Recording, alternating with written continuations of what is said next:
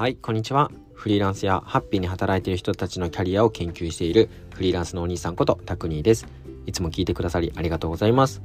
今回の配信では僕が運営しているトイロマガジンというウェブメディアのインタビューをそのままお届けしたいと思います。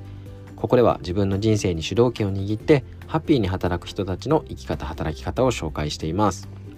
今回はインタビューのストーリー編ということで副業ライターのメヌさんにどうしてその生き方働き方になったのかとかどうやってどのように生きているのかなどなど聞いてきました。今回お話聞いたメヌさんは副業ワーカーとして会社での仕事と副業どちらも両立させてます。彼女はどうしてフリーランスじゃなくて副業の道を選んだのでしょうか。一時はですね体調を崩して借金にも見舞われたという波乱万丈な彼女の人生をぜひ覗いてみましょう。聞いてみてください。はい。じゃあ早速なんですが本日のゲストは副業ライターのメヌさんです。よろしくお願いします。お願いします。じゃあ早速なんですがメヌさん自己紹介をお願いします。はい、えー、副業ライターのメヌです。えー、ライターネームだと犬田めめっていう名前でやってるんですけど、うん、あの複数の服の方で副業でなんかウェブデザインとかいろんなお仕事しながらライターをメインにこれからちょっと頑張っていきたいなと思いながら働いている人間です。よろしくお願いします。はいありがとうございます。ちょっとこの後ですねお話も出てくると思うんですけどメネさんはまあ会社員をしながらいろいろな仕事にもこう手を出してるって言い方あれですけど いろいろねこう複数の服で副業しているっていうところでまたこれもまた一つの生き方働き方だと思うので、まあ、なんでそもそも何やってるのっていうところからなんでそういうことしてるのとかこれからどういうふうにしようと思ってその副業してるのみたいなことをちょっといろいろお聞きしていこうかなと思っております。よろしくお願いします。お願いします。はい。じゃあ早速、えー、どんどんインタビュー入っていきたいなと思うんですが、まずちょっとこのいろいろやってる服のところをちょっと教えてもらいたいなと思っていて、はいはい、今のお仕事内容、まあね、本業もそうですしいろいろ副業やられてる服のところも教えてほしいです。はい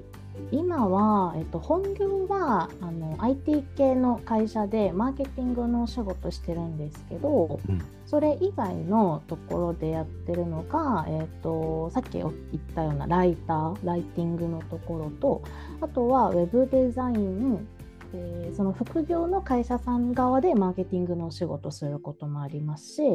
あとはなんかこう立ち上げたばっかりの会社さんの 事業計画とかなんかそういうのを作ったりっていう部分をしていったり時にはなんかこう SNS の立ち上げ方わからないんだよなみたいなこう地方の団体さん向けとかに SNS 運用の講師をやったりとか、うん、していてあとはあの女性のキャリア支援をやられている会社さんでそのカウンセリングをする担当者みたいな感じでちょっとカウンセラーというかプランナーっていうお仕事なんですけどそういったところをやらせていただいていて結構幅広くお仕事させてもらってます。うんうんうん最後のは C ですよね。あそうですそうです。なるほどめちゃくちゃいろいろやってるかなと思うんですが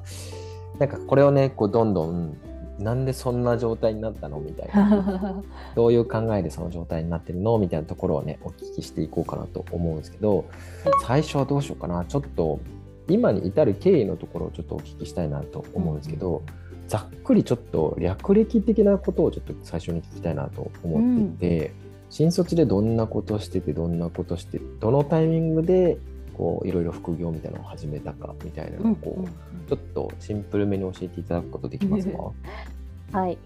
えー、っと一番最初はあのずっと熊本県出身なんですけど、うん、なんか早く東京に出て働きたいなみたいなちょっとそういう思いがあったんで、うん、東京で就職活動をしてて大学も熊本なんですけど。で、えーと、とそこで広告代理店ネット専門の広告代理店に1社目入社したっていうのがキャリアのスタートに、うん、なってくるんですけど、うん、でそこで思いっきり同期とかは営業をやるんですけど私はなんかなぜか新しくできた部署に引き取られまして、うん、でそこが何やってたかでいくと親会社から分割した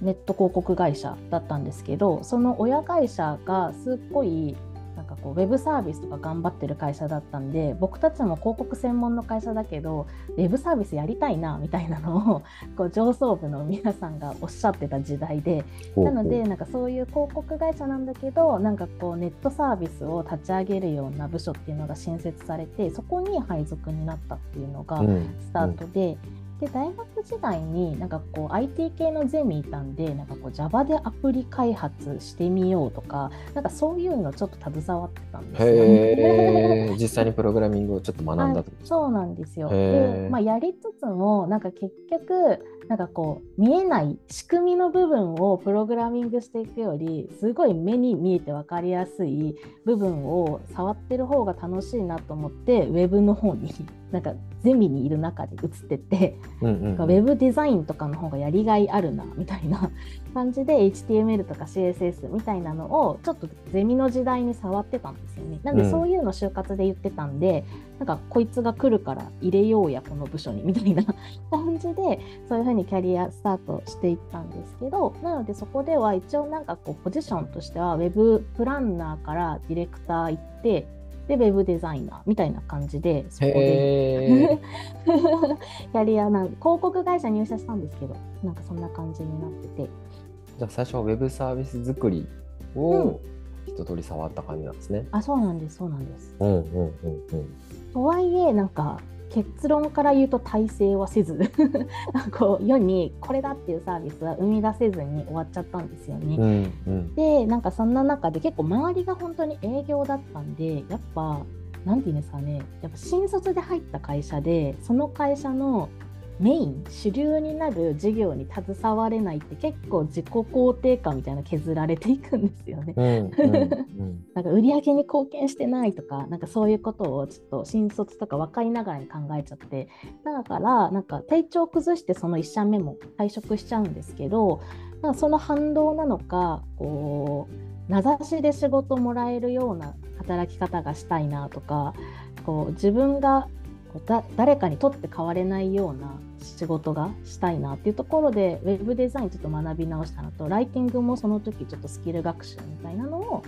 始めたっていう感じでうん、で次の会社転職するんだったら次の会社は副業 OK のところ行こうみたいなところで今の会社を選んだとこがあるんですよね。ああじゃあ1社目を辞めるタイミングでうんうん、うん、そのライティングだったりウェブデザインを強化してでその後に2社目なんですね。あそうなんですそうなんですなんか準備期間みたいな23か月こう間があるんですよね転職するまで。うんうん、あじゃあ退職した後に本腰で始めたんですか、うん、あそんな感じです。へえ。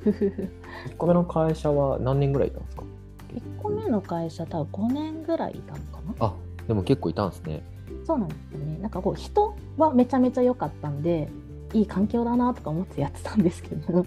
やっぱりちょっとキャリアに目を向けて、まあ、20代のうちにもうちょっと動き出しときたいなみたいなのもあって。うんうんうん、で退職して、はい、ライティングウェブデザインにっていう話でそうです、ね、でその後に副業しながらできる今の仕事にっていう感じで、うんうんうん、まあ、今のお仕事はどんなお仕事ですか？今の仕事は本業だとマーケティングやってるんですけどそこに行き着くまでもなんかいろいろ なんかこう流れみたいなのあってやっぱりそのウェブサービス前の会社で自分がなんかこうどう会社に役立ってるって分かんないなと思ってたのがやっぱりこう根っこ探ってみるとこうやる理由がわからないまま上からこうトップダウンで落ちてきたお仕事に結構振り回されてたなみたいなのがあったんですよね。うんうん、この部署解体するとかなんかこのサービスの予算削るとかなんかあどうしたらいいのかなって結構フラフラしてたところがあったんでなんか次はじゃあなんで削るとかこういうサービスが欲しいとかなんかそういう事業の意思決定に携わる部署に行きたいなと思ったんですよね。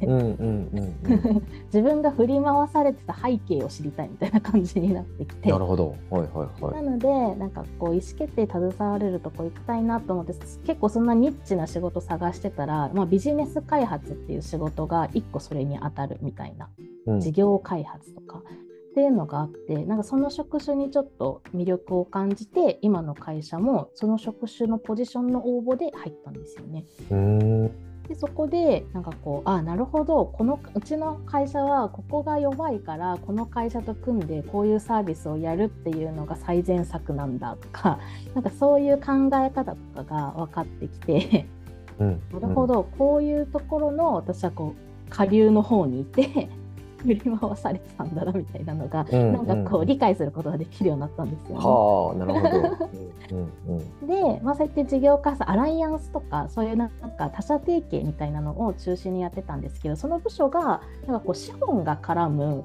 こうビジネス開発とそうじゃない、まあ、今私がやってたようなあの仕事こう2つのなんか方針に分かれていてチームが。でなんか私はこう流されるまま資本が絡む方の業務提携を担当するチームに引っ張られていって、うん、なのでそこからは今まではこう一つのプロダクトに対して一緒に手組んでお仕事やっていきましょうサービス一緒やりましょうみたいなお仕事やってたんですけどそこからなんかワンランクというかステップアップして出資するから一緒にやりましょうみたいな。だから合弁会社一緒に作りましょうみたいにこういう資本が絡む事業開発っていうお仕事をやったっていうのが次のステップになったんですよね。でそれをやってると次それも23年やったんですけどなんかあ一緒に会社を立ち上げたぞってなった時にサービスもリリースしたぞって私の仕事そこまでなんですよね。うんうんうん、なんか立ち上げ屋で終わってるというかはいはいはい。このサービスがどういうように広まっていくかはなんかその会社にとか役員にアサインされた皆さん頑張ってくださいみたいな感じで立ち上げるだけ立ち上げてなんか去っていくみたいな感じになんかなっていたので、うん、次はじゃあ次なんか業事業の考え方分かった立ち上げ方もなんとなく触れた。じゃそのサービスが派生する世の中に広がっていくところのやり方が知りたいなと思ってマーケティング気になるんですけどっていうのを社内で相談してマーケティング部署に移動になって今にいたみたいな感じうんうん、すごい。なんかめちゃくちゃ戦略的にキャリアを歩め歩んでるんですね。その時々でなんかこう生まれたやりたいことっていうのに結構従ってた感じ、うんうん、逆算とかは一切できなかったんで。あでもその時々の思いをちゃんとね向き合って、うん、だからこれに当てはまる職種ないかなみたいな形で考えてそうですね。すごいなるほど。もう全然自分にできてない領域で だからこうなっちゃったみたいなのがあるんですけど。なるほどなすごい、まあ、ちょっとね最初お聞きしすぎちゃったんですけどそんな感じでこう歴史がレミさんのがあると思うんですけど、はい、ちょっとまた遡って、うん、最初にその1社目を辞めた後に、うん、こうライティングとかウェブデザインをちょっと本腰入れようっていうふうにこうやったタイミングがあったと思うんですけど、うん、そこでなんでその本腰入れたのかみたいなところちょっとお聞きしたくて。なんか本業の話してるとなんか今みたいにあな考えられたんですねみたいな感じになんかちょっと見えたかもしれないんですけど、うん、正直私の副業の方はなんかやらざるを得なかったみたいなのが 結構最初の方にあって、なんか2つあるんですけどやらなきゃいけなかった理由とやることができた理由みたいななんかそういうところなんか2パターン2つあるんですけど1つは私その前の会社でどんどんどんどんなんかいわゆるちょっとややむじゃないけど なんかどう会社に役立ってるか分かんないなとか同僚の中で一番私がこう会社に貢献してないなとかそういうの結構自分ので自分を首絞めるみたいな考え方をしちゃってて、そしたらなんか本当お手本みたいな感じで買い物依存症みたいになっちゃったんですよね。うんうんうん、なんか何ですかね。なんかゲームの課金みたいな感じになんか自分にパッと身につけられる武器があればなんか勝っていけるんじゃないかみたいな同期の中でとかなんかそういうことを考え始めちゃってなんかどんどん買い物でストレス発散するようになっていって、はい、結果的にめっちゃ借金作ったんですよ。はあ。そんなことが意外すぎる。そうなんですよ。はい。そうなんか頼んで段ボールずっと開けず家にあるみたいな状態が、うん、結 構続いてなのでシンプルにお金がなくなってしまったのであの返済していかないといけないからなんかこう次転職するんだけど転職だけの給料じゃ天才と自分の暮らしままなんないなみたいなのがあったんですよ。なのでこうサブでお仕事せざるを得なかったっていうのが一つあるんですね。はあえちなみにこれ聞けるのかな？いくらぐらい借金したんですか？え？つどつどまとまって返したの23回したんですけど、多分トータル2300万ぐらい。でもね普通に会社員してって2300万ってかなりしんどいですからね。びっくりですよね。だから貯金 そもそもね貯金がないから借金してるわけですよね。えそうですそうです。なんか未来の自分のお財布から借りてるみたいなあのクレジットカードのローンで借りてたんですよ。だから次の請求に乗っかってくるんですけど、うんうんうん、今月も払えないから未来の自分から借りるみたいな感じで。やばい。まあだからそのちょっとこう精神的にこう辛いところからそういうふうに症状が出ちゃったってことですよね。そうですね。なんか、うんうんうん、高いもの身につけたら強くなれた気がしたりしたんですかね。なんか、そういうふうになんかこう武装の方に逃げていっちゃって、うんうんうん、なんかそれで結構止まんなくなって借金しちゃったっていうのがあったんですけど、うん、なので普通にその元のあとはその前の会社が年俸制っていうのがあもあってボーナスみた臨時収入がなかったんでずっと苦しいまま毎日やっていかなくちゃいけなかったんでなんかリセットできるタイミングがなかったんですよね。なのでリセットじゃないんですけど一回立て直さなきゃっていうので最初もう猛烈に仕事しなきゃっていうのがあったのでその転職して早々ではあるんですけど副業の方もかなり頑張んなきゃなと思って最初はやり始めたっていうのがあったんですが、はいはいはいはい、でさっき言ってたやることができた環境とか理由みたいなの方になっていくと前の会社結構平均年齢26歳ぐらいのめっちゃ若い会社でなんか本当ベンチャー企業っていうのもあってとにかく優秀でリーダーシップもゴリゴリ働きたいですみたいな先輩がすっごい多かったんですよね。うんうん、なので皆さんこう退職する時に転職っていうよりも独立とか起業する方が多かったんですよ、ね。うんうんうん、で多分もう思いっきり広告会社だったんで皆さんのその先輩方の身近になんかフォトショ触れたりウェブデザインできるバナー作れるみたいな存在が多分私ぐらいしか思い当たる人がいなくてなるほど 打ち上げ当初とかだと であいつ会社辞めたから仕事できるらしいぞみたいな感じでなんか何社か何社というか全部先輩だったんですけど、うん、なんか複数立ち上げられた各先輩3名4名ぐらいに最初お仕事いただいたのがきっかけで副業スタートみたいな感じになりました。なるほどな。じゃあもうなんか結構そのやらざるを得ない感じのスタートなんですね。あそうです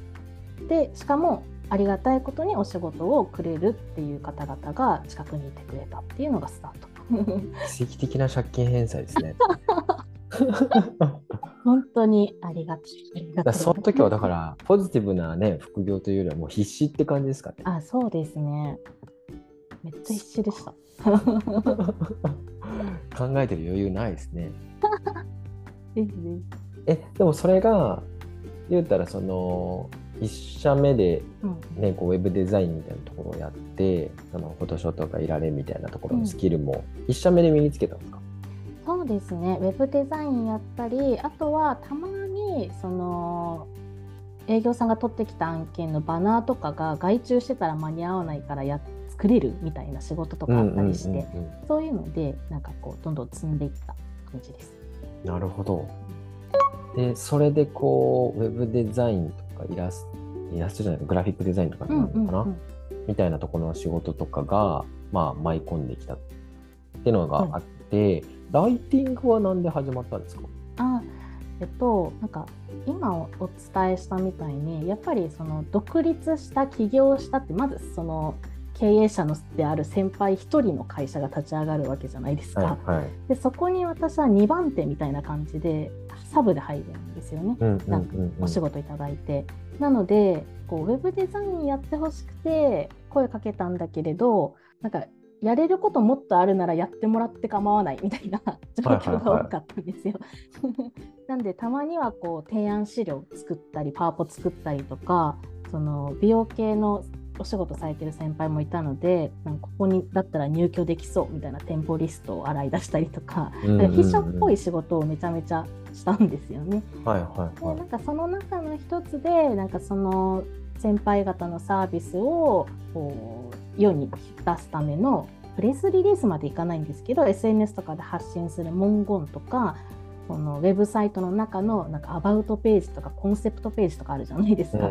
作り手の思いみたいな,、なんかそういうところをなんか私の方で書くとかそういうお仕事の機会があってなんかこれやってる時が楽しいなっていうのがじわじわ気づき始めたところでもあったりしますね。うんうん、あそれでちょっとライティング強めていこうかなみたいな。そうですね。なので最初はめちゃめちゃ必死でもう金をまず稼いで借金をリセットしようみたいなところから始まったんですけど、うん、まあ、ありがたいことに何年かかけながらこう 自分がこう副業とかでお仕事したものをこうなんて余剰じゃないですけど自分のためにこれから使えるフェーズが来たなっていうのが、うん、数年前に来てうん、まあ借金返済なんですけど、うんうん、ってなった時にあじゃあそろそろそのお金のための副業というよりも自分が本業でできないこととかなんか他で成したいって思ってることをできるような副業にこうそろそろお仕事した選択していこうかなと思ったフェーズでライティングの方をちょっと強めたいと思って動き始めたのが2年前ぐらいかな。うんちょっとすいませんね、なんか用意してた質問が1ミリもかすってないんですけれども。ちょっと整理させてもらうと、1社目ね、辞めて、その頃こう借金がかなり溜まっていて、うん、やばいやばいやんなきゃっていうところで、まあもともとね、1社目で身につけてたスキルでこう、ウェブデザインとかグラフィックデザインとかで副業しつつ、でそのまま2社目にも突入してるんですよねやりながら。借金抱えながら。まさにそうです。で2社目でねいろんな立ち上げのところの支援だったりとかをしつつっていう本業をやりながらデザインもやりながら でナンバー2的な形で、ね、フィッシュ的な形でこう資料作成やらライティングやらってやってるうちに、まあ、各お仕事も増えていきっていう感じでやっと2年前ぐらいに完済。そうですなるほどな。だからなんかちょっとね、いろいろお聞きしようと思ってたことは変わっちゃうんですけど、とにかくそこまではもうだから、スクール云々とかじゃないですもんね。もう目の前に仕事があるものをとにかくやっていって、スキルをなんか学んだとかじゃなくて、スキルをもう無理やり身につけていったみたいな感じですね。まあそれもありますね。あとは本当に、うん、なんだろう、お仕事なんかしなきゃなんかしなきゃっていうのもありましたしあとはそのありがたいことに最初は先輩からお仕事いただいてこう人づてでいただくっていうのがあったんですけど、うん。うん、前にノートに書いたことあるんですけど、なんかそのくせ私の意識が中途半端であんまり長続きしなかったんですよね。その先輩方とのお仕事が、なんか多分私の働き方があんまり期待に応えられていて。うん、なるほど。であれすごいえ自分から営業活動しなくてもこんなにお仕事あったのにやばいどんどんなくなってくみたいな。でも借金は残ってるみたいな状態が序盤あったんでやっぱ Wantedly とかなクラウドワークスとかそういうところでこう自分を売り込むみたいなこともしていったんですけどやっぱりちょっとなんですかね。自分を大きく見せるじゃないけど。返済期ですよね。あそうです、うんうん、全然返済期です。なんでなんかこうライティングこういう実績しかないけどこんなこともできるって言ってお仕事取れるかなみたいな感じでちょっと自分を大きく見せて お仕事取るみたいなのを当時やってたりもしててなんかそういうのでちょっと精神的にもきついなと思う日々は副業初期にはすっごいありました、ね。えー、ちょっと僕勘違いしてたのが、うん、まあ借金はめちゃめちゃあるっていう順風満帆ではもちろんないんですけど 副業的には順風満帆なのかなと思ったんですよね。なんかバーってこう仕事が得られて、困らってないのかなと思ったんですけど、うん、この借金返済期の中で徐々にこうお仕事なくなってたんですね。そうですねでクラウドワークスとか、うん、じゃないやクラウドソーシング系で仕事取んなきゃってなって実際にそれをチャレンジしてたんですね。あやってましたやってました。でかつ提案で自分を大きく見せなきゃいけないみたいなところに ちょっとしんどいなみたいな時期もあったと。うん、なりました。そうなんだそんなこともあったんですね。なんか全然最初にお聞きしてた感じの印象ってやっぱりこうねリアルを聞くと変わってきますね。うん、もう戦略的にこうキャリアをこう積んできたみたいな。全然全然。ね買い物しすぎて借金したみたいな。そうなんですよ。エピソード出てくる最高ですね。じゃあやっとそのねこう苦労してでもなんとかでもそのクラウドソーシング系で、うん、まあ辛いながらも自分を大きく見せながらみたいなので、うん、仕事は得られたんですか？お仕事もやっぱり得られたんですけどああ聞きたい。得られたんですけどやっぱり何ですかね本当内内職に近いったらちょっと違うかもしれないんですけど本当、うん、お金を本業をやる傍らでもなんとか得るための何のお仕事っていうのを 結構何でもかんでも得ようとしてたので当時は特に単価とか自分の実績があったもので手っ取り早くお仕事を取っていく必要があったので自分がこれから頑張っていきたいなっていうライターよりもやってきたっていうウェブデザインの方でお仕事を得るって機会の方が多くて。なのでやっぱそのめちゃめちゃいっぱい応募してなんか日雇いみたいな単発のお仕事をウェブデザインやってみたいなものが最初中心でした。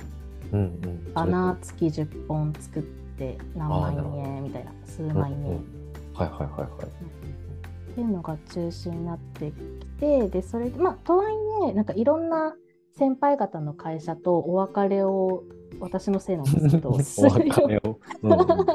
まあその会社が次のフェーズに移るっていう時にやっぱり私は何て言うんですかね初期の立ち上げの時お世話になってありがとうっていう感じで私はちょっと次のフェーズには一緒に行けないみたいなことが多かったんですよね。私の仕事を社員さんが引き継いでくださるとか学生インターンが引き継いでくれるみたいなところが多くて私はこう最初の方でお仕事終わりっていう機会も多かったので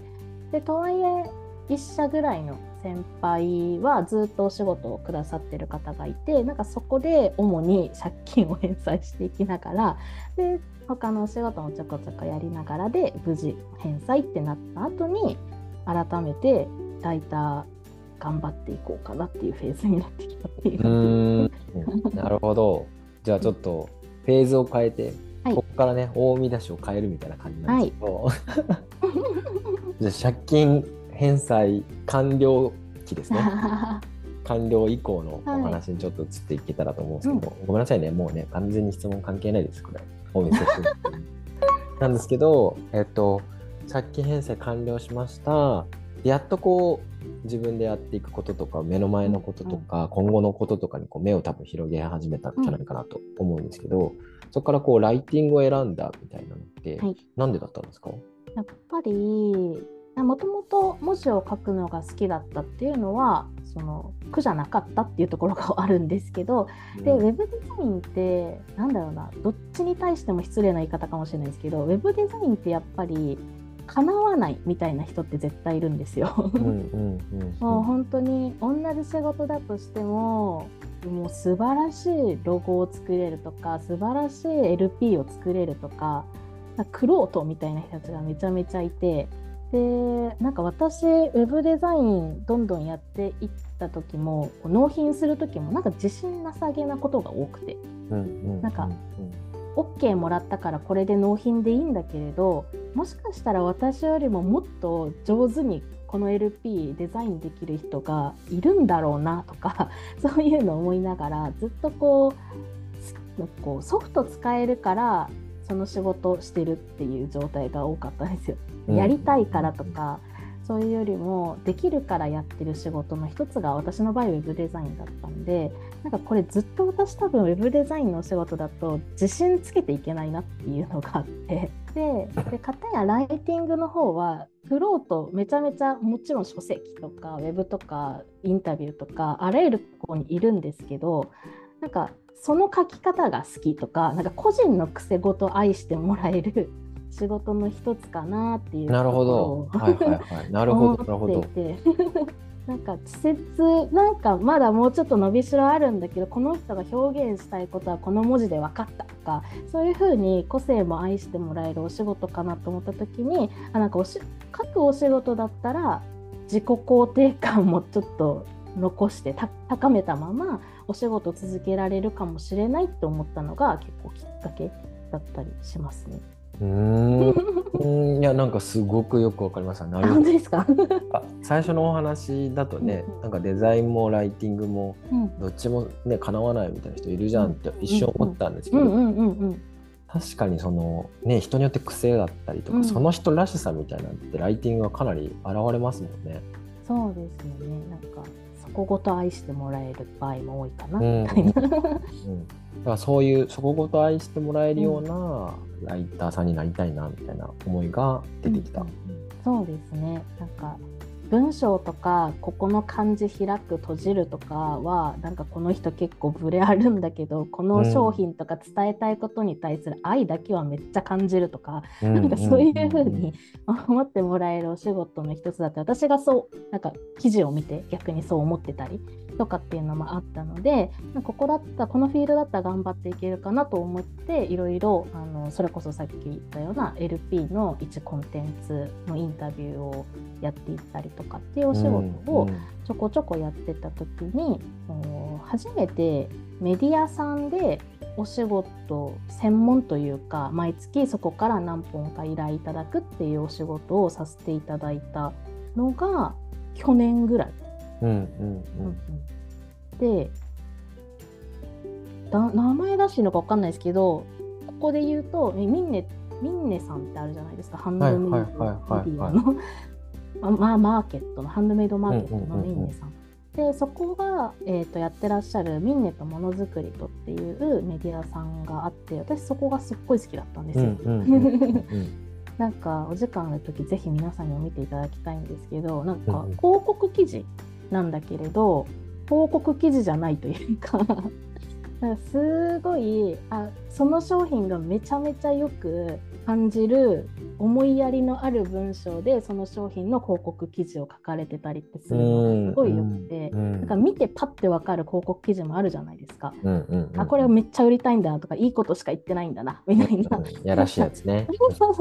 あるじゃないですか。でもなんかミンネとモラズクイトさんは本当に見る人と作り手に寄り添った PR 記事とかなんかそういうのを書かれてるのが印象的でなんかどっちにもウィンウィンだよなみたいな読み手側もなんかすっごい売られてる感じないし作り手側もここまで愛を持って書いてくれたらすごい嬉しいだろうなみたいな記事が結構多くて。なんかそのメディア自体がすっごく好きでここでお仕事したいなと思ったんですよね。そしたらたまたまツイッターで募集を拝見して、でそこで頑張って応募して面接していただいてライティングテストしていただいて採用みたいな感じになりまして。でそこから専属専属というか毎月そこからお仕事をいただいて、まあ、まあ、5本から10本納品させていただいているような感じになります。うんうん、なるほどな。いやなんかちょっと参考になったのが僕もそのトイロマガジン自体は、はいうんあのもう広告を載せないって決めて言ってはいるんですけど、なんかそのそれもこの広告があると読者さんに対してウィンじゃないなって決めつけてたんですよ。あはいはいはいはい。なんだけどちょっとまだ考え浅かったなと思って 別になんかお金を取ることが悪とかって話ではなくて、読者のために書いてるトイレマガジンなのに広告で汚してしまうのはあなってやってたんですけど。共存してるしウィンウィンっていう記事のあり方があるんだなってことをもっと勉強しなきゃいけないなって今、うん。うん、いや私は本当にその今をたらかしていただいてるメディアさん見て、うんうんうん、こんな記事の書き方があったのかみたいな 結構衝撃でここで書いてみたいなっていうふうに思ってますね。なるほどなるほど。ありがとうございます。なんか逆に刺激をいただきました。ちょっとなんかあの順番前後してしまう質問になるかもしれないんですけど、はい、今こうライティングへの思いをすごく教えてくださったんですけど、うん、なんか借金返済し終わったタイミングって、うん、よっしゃもう副業とかいいやってならないかったんだなと思って。もう本業だけでとりあえずもういいやって ならずにやっぱりその本業以外にねライティングもやろうって思ったのは何でかなと思って。かまさに昨日の自己紹介ノートみたいなのを11月の頭に出したんですけど、そこに軽く書いてるのが私実家が自営業で居酒屋さんだったんですよね。うん。で個人経営の居酒屋だったんでもちろんなんですけど料理もすれば看板書きもして仕入れも行ってみたいな、うん、1人少ない人数でいっぱいなことやらないといけないじゃないですか。うんうんうん、でそういう環境で育ってるんでなんかむしろ働くってこういうことだと思ってたんですよ。うんうんうん、なんか自分ができることをできる限りやるみたいな。はいはいはいはい、仕事だと思っててで逆に会社員になった時になんか事務職は事務職しかやらないうんうん、営業は営業しかやらないみたいなことの方が逆にギャップだったんですよね。うんうんうん、なんかどんどんその職種をまたいでいかなかったり専門職になっていくっていうのが結構個人的にギャップがあってなんか私はウェブデザインの方にいるんだけど営業の方で今やってるなんか案件のなんか企画すごく楽しそうだからやりたいなとか。うん、うん、なんか私フォトショップ使えるからなんか困ってるんだったらあの部署のバナー作れないのかな全然業務外だけどとか、うん、なんかそういうふうなこう思いがすごくあったんですよね。はいはいはいはい、自分の職種とかポジションに閉じてお仕事していくのが違和感があって、うん、でかつその会社自体には売上貢献できてないしみたいなこうマイナスな気持ちもあったっていうのがあったのでもう何でもいいから誰かにありがとう助かったって早く言われたいってずっと思ってて。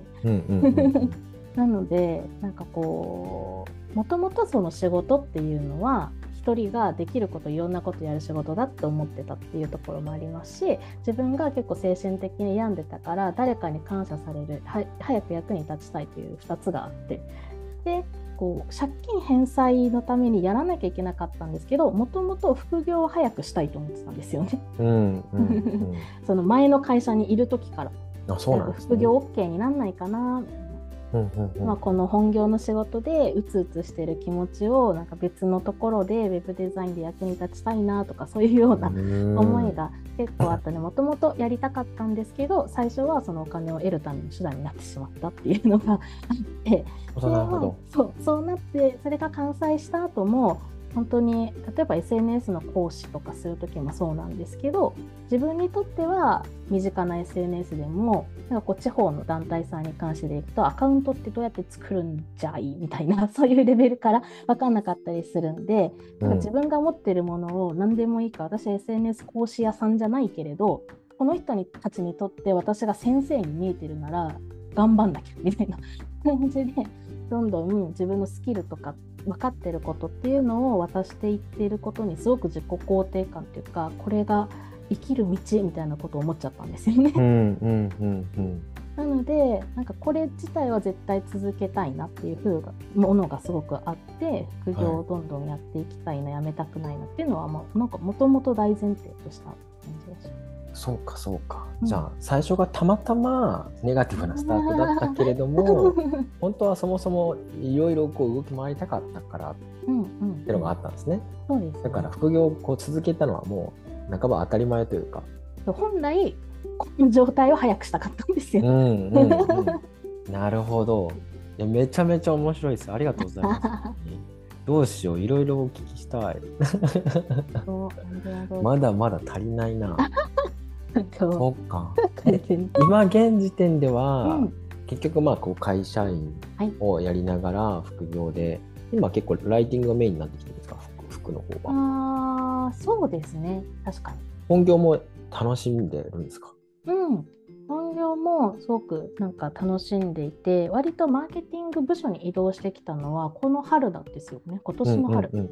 なので全然まだこう畑違いで分かんないことが多すぎるんですけどなんかすごく楽しんでやってます。今いいバランスって思ってますか？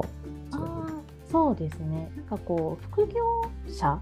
副業スラッシュ赤と副業とか聞くと、なんか割といろんな人がこうお小遣い稼ぎとか、うん、なんかこうフリーランスになる助走期間みたいななんかこのこの副業っていう働き方がゴールみたいな捉え方はあんまりされないものかなっていうなんか勝手に思ってるんですけど。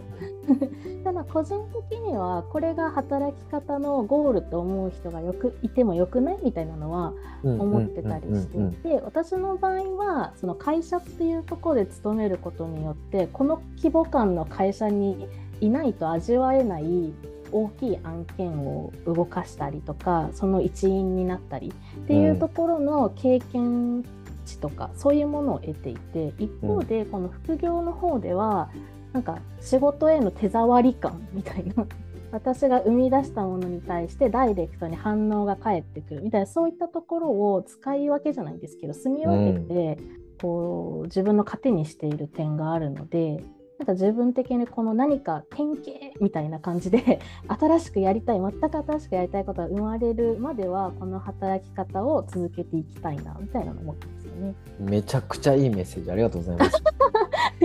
めちゃくちゃいいですね。だからもうまさになんかこういうあり方も一つの正解だよねというか、うん、メンさんはこれが今ハッピーな状態って思えてるってだけであって、うんうんうん、ね、他の人からするとそれは嫌だというか、ね、うん、副業が家庭の人もいるかもしれないし、うん、これがゴールでも別にありえるんだよっていう、最高のメッセージじゃない。やばい、ありがとうございます、ね。ザ・トイロマガジンで表したかったこと。そうか、なので、ちょっと今お聞きしちゃった部分もあるかもしれないですけど、うん、ちょっとまあ今の話で、じゃあ結局、まあ、借金返済の時間は辛かったと思うんですけど、今って結構まあなんかそんなにこうお話できたことはないんですけど比較的こうハッピーそうな演奏に出るんですよね。だからこの働き方してよかったなって思えること。ちょっとさっきのぶっちゃうかもしれないんですけど、うん。うん、教えてもらってもいいですか？そうですね。一つはこれも好き嫌いある美学あると思うんですけど、うん、私の場合は毎月お給料が入るっていう状態の上で好きなことにチャレンジできるっていう状態は、まあ、こういう副業をやってる人の一つのメリットというか土台かなっていうふうに思ってるので、うん、その状態が得られてるのはすごく嬉しいなっていうふうには思ってるんですよね。うんうんうんまあ、月給とかそういうものがないと精神安定してられない人だったりし、ね まあ、ほぼそうだと思いますね。私がまさにそうですしフリーランスすっごい憧れあるんですけど私のなんかメンタルでやっていけるのかなみたいなところがあったりまして、うん、まあ、あとはそのコロナとかもあってリモートワークのあの働き方ができる会社とかも増えたしっていうところで、まあ、選択肢は増えたのかなっていうふうに思っていて、うん、その上で最近また10今年10月とか、まあ、11月入ってからも精力的にお仕事依頼用ノートみたいなのを公開したりしたんですけど私こういうことやりたいと思ってるので、まあ、ノート経由からでもなんか私にお仕事あげてもいいかなと思う人はぜひ声かけてくださいみたいな、うん、恥を忍んでそういうのをいっぱい出したり発信したりっていうのは結構強めてたんですよね。なのでなんかそういうふうにチャレンジできる性格じゃ本当はないんですけど それを後押ししてるのは毎月ちゃんと自分の収入みたいな土台がある生活は最低限できるっていう土台があるからできる私のこのチャレンジ精神をなんかバフ乗せてるみたいなところが いるので、うんうん、なんかその働き方ができてるっていうのは一ついいことかなっていうのは思ったりもしてます。うんうんうん、あとは相手側も小さな会社さんだったり立ち上げたばかりの会社さんということももちろん私の場合はあるのでお仕事副業の方でご一緒させていただくクライアントさんが、はい、そういう人たちにとってあ私並行してこの会社でも働いてますみたいなところが実は安心材料になる場合もなきにしもあらずで。なんでそういうところでは一つ信頼みたいなところもあってあ良かったのかなと思う場面もあったりはします。うんうんうん、ありがとうございます。じゃあ逆のところなんですけど、うん、まあ、この働き方ならではの大変なこととか大変だったなって思うこととか微妙だなみたいなことってあったりしますか、うん、まあ、シンプルにタイムマネジメントですよね。うんうん、うん。まあ、少なくとも1日8時間前後は会社員やってるのでどうしてもそのやりたいと思った時に平日の夜休日とかを活用しながらお仕事していくしもちろん残業続きの時に締め切りが来るとかも全然あるんですよね。はいはい、なのでそこがやっぱり一番、まあ、大変なところかなっていうのもあったりあともう一個は私ライティングを今いろいろやってる中でこうインタビューライターやっていきたいなっていう思いが一つあるんですけど、はい、やっぱりインタビューライターの求人を見るとまあ、当たり前なんですけど取材相手ありきのことなんでこうビジネスアワーに動ける人間が採用条件、うん、当たり前なんですけど ですよね。なので結構副業みたいな時間の使い方でしか携われない人が人にとっては実はハードル高い仕事だったなっていうのを思ってるんですよ。平日のね昼一番インタビューライターとして動かないといけない時間に私は動けないので、なんかそういうところはあったりしていてするのでその点は結構難しいなって感じるところが確かに確かに、うん、そういう意味で言うとの縛りみたいなものも確かに言われてみればあるんですね。ありますあります。この職種だと厳しいなっていうのは全然あります。なるほど。うん、ありがとうございます。じゃあちょっと終わりに近づいていくんですけど、はい、収束させなきゃ たくさん聞きたいんですが。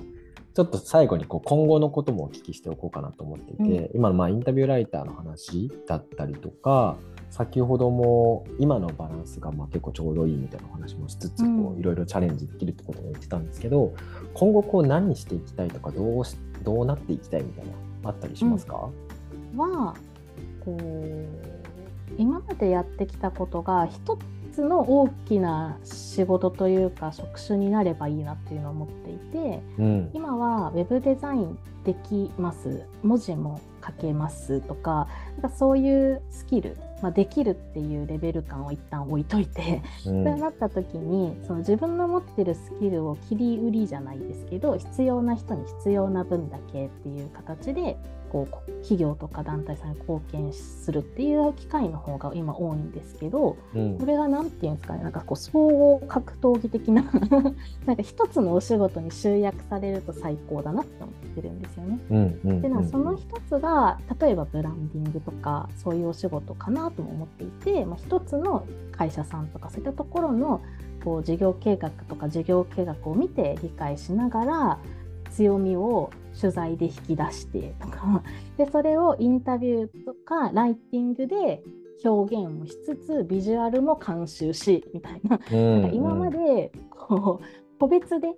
使ってきたスキルを一つに集約してまとめてこう貢献できるっていうお仕事につながっていくと一番いいかなっていうふうに思ってますね。うんうん、なるほどめちゃくちゃわかりやすいです。ありがとうございます。しかもそれを総合格闘技っていう表現してますね。なんて言うんだろう寝技とみたいな ボクシングで鍛えたパンチとみたいな全部使ってごらんみたいな感じ なるほど。まあ確かにこれはもうなんかできそうな気もしますよね徐々にね、うんうん、見えますね。ありがとうございます。よしじゃあ最後になんですけれども、はい、あのちょっとメッセージをいただきたいなと思ってまして、うん。まあ、読者さん向けにメッセージなんですけど、まあ、一応想定としてはですね、まあ、こう記事を読んでくださってる方として会社員をやりながらこうちょっと今の人生にモヤモヤしてる人もいればもちろん副業しながらモヤモヤしてる人もいればフリーランスになったけどモヤモヤしてる人も多分いると思うんですよ。あれ？今自分の人生どういう状態なんだろうみたいなモヤモヤみたいな、うん、多分どのフェーズにもいるかなと思うんですけど私めぬさんも過去にかなりモヤモヤしたんじゃないかなと、もやもやもやもやしたと思うのでちょっとそのモヤモヤしてる方々向けにメッセージをいただきたいなと思います。はい。うんなんか転職する時にも副業先を探す時にもこれは大事と思った To Do が1個あるんですけどお教えてください。あの 無理だと分かってても入社できるものだったら入社したいとかうん、ここと一緒に仕事できるんだったらやりたいって思う企業って誰しもなんかあったりするのかなって思うんですよ。うんうん、なんか例えばディズニーとか なんかこう自分がめちゃめちゃ好きなこのアーティストと働きたいとか私の場合は全然話さなかったんですけど前の職種いた時に中国出張とかが何回かあって、うん、その時に中国めちゃめちゃテンセントすごいって思って、うん、WeChat とかのテンセントで働けないかな給料もいいだろうしなとか思って、うんうん、全然今のスキルじゃ全然無理なのに求人見たんですよ。はい、で何が大事かっていうとそういう無理だと思ってるけど一緒に仕事したいとか思ってる企業の採用情報とか求人の情報を見るっていうのめっちゃおすすめで。うんうんうん、でなんかもやもってこう何をどうしていいか分かんないから生まれるんですよね多分、うん、私もめっちゃそれで、うん、特定できないと何していいか分かんないとモヤモヤするんですけどなんか無理だと思ってる求人でもそこ見ると例えばライター歴5年とか,、うん、TOEIC 何点必須とか書いてあるじゃないですか。なるほど、はいはいはい、ってなるとするとなんかこうえじゃあ逆算すると今から歴積まなきゃじゃんとか、うん、TOEIC とりあえず頑張ってみたらいいのとかなんか頑張らなきゃいけないことの輪郭が見えてくるんですよ。うんうんうん、でなんか自分にまず何が足りないか整理してから動き出すっていうのは今も私がめちゃめちゃやってることで、うん、なんか何頑張ったらいいか分かんないっていう人こそこれやってみるとちょっと動き出しやすいんじゃないかなって個人的に思ってるんですよ。伝わります？いや伝わります伝わります。めちゃくちゃ分かりやすいです。なんか前の職種の上司にも言われていて、うん、なんか無理だと思っててもなんか何頑張っていいか分かんない時はなんか働けるもんだったら働きたいと思う求人見てそこに足りない条件を今から積んでいくんだよって言われて、うんうん、なんか分かりやすくゴールが見えますもんね。あそうなん、ね、とりあえず向かうゴールみたいな感じでね。そうそうそういつか誰このアーティストと一緒に働きたいってなんかなんとなく夢とかで、ね、例えば思ってても音楽業界でマネジメント経験ありとか聞かれてたらあなんか夢って思ってるだけじゃ無理なんだなみたいな。マネジメント経験積んどかなきゃいけないのかじゃあこの業界に転職しなきゃとかなんかわかるじゃないですか。うん、そういうのもあってなんで私はそこであ TOEIC 何百点は持っとかないと無理だなと思って TOEIC 勉強したりとかよくやってました。なるほどな。いや、めっちゃ具体的にありがとうございます。そうですよね。もやもやは、ね、何したらいいか分かんないからもやもやだから、とりあえず仮でいいから見てみたら、何すればいいかもう現実で見えちゃいますよね。何しなきゃいけないから。現実的に転職できそうとか一緒に副業できそうな場所ではなくて、夢レベルのところの 求人を見てみる。うんうんうん、うん、個人的にはおすすめ。なるほど。ありがとうございます。ねまあ、あとはですね、ぜひ今回お聞きしてて、まあ、うん、N さんもメッセージとして先ほどもお話ししてましたけど、なんかその副業って服としてやってるお小遣い稼ぎとしてやってる人ももちろんいれば、うん、フリーランスの準備としてやってる人もいれば、うん、それ自体がもう完成形の人ももちろんいるんだよっていう、うん、本当それこそこう生き方働き方が本当に十人十色だなっていう、トイロマガジンをメッセージで締めさせていただきます。こんなことやったことないのに。ありがとうございます。でもね、それもメッセージでしたね。そうです、もちろん。うんうん、そのメネさんだからこそ言えることかなと思ったので、ちょっとさっき最後加えさせていただきました。ありがとうございます。ごめんなさい、たくさんですね、あの、お時間いただいてインタビューさせていただきました。ありがとうございます。ということでですね、本日のゲストは副業ライターのメルさんでした。ありがとうございました。はい、いかがだったでしょうか？本日は副業ライターのメルさんの生き方、働き方のストーリーでした。参考になりましたでしょうか？少しでも皆さんのお役に立てていれば幸いです。聞いてくださりありがとうございました。それでは今日も皆さんがハッピーな一日を過ごせますように。まったね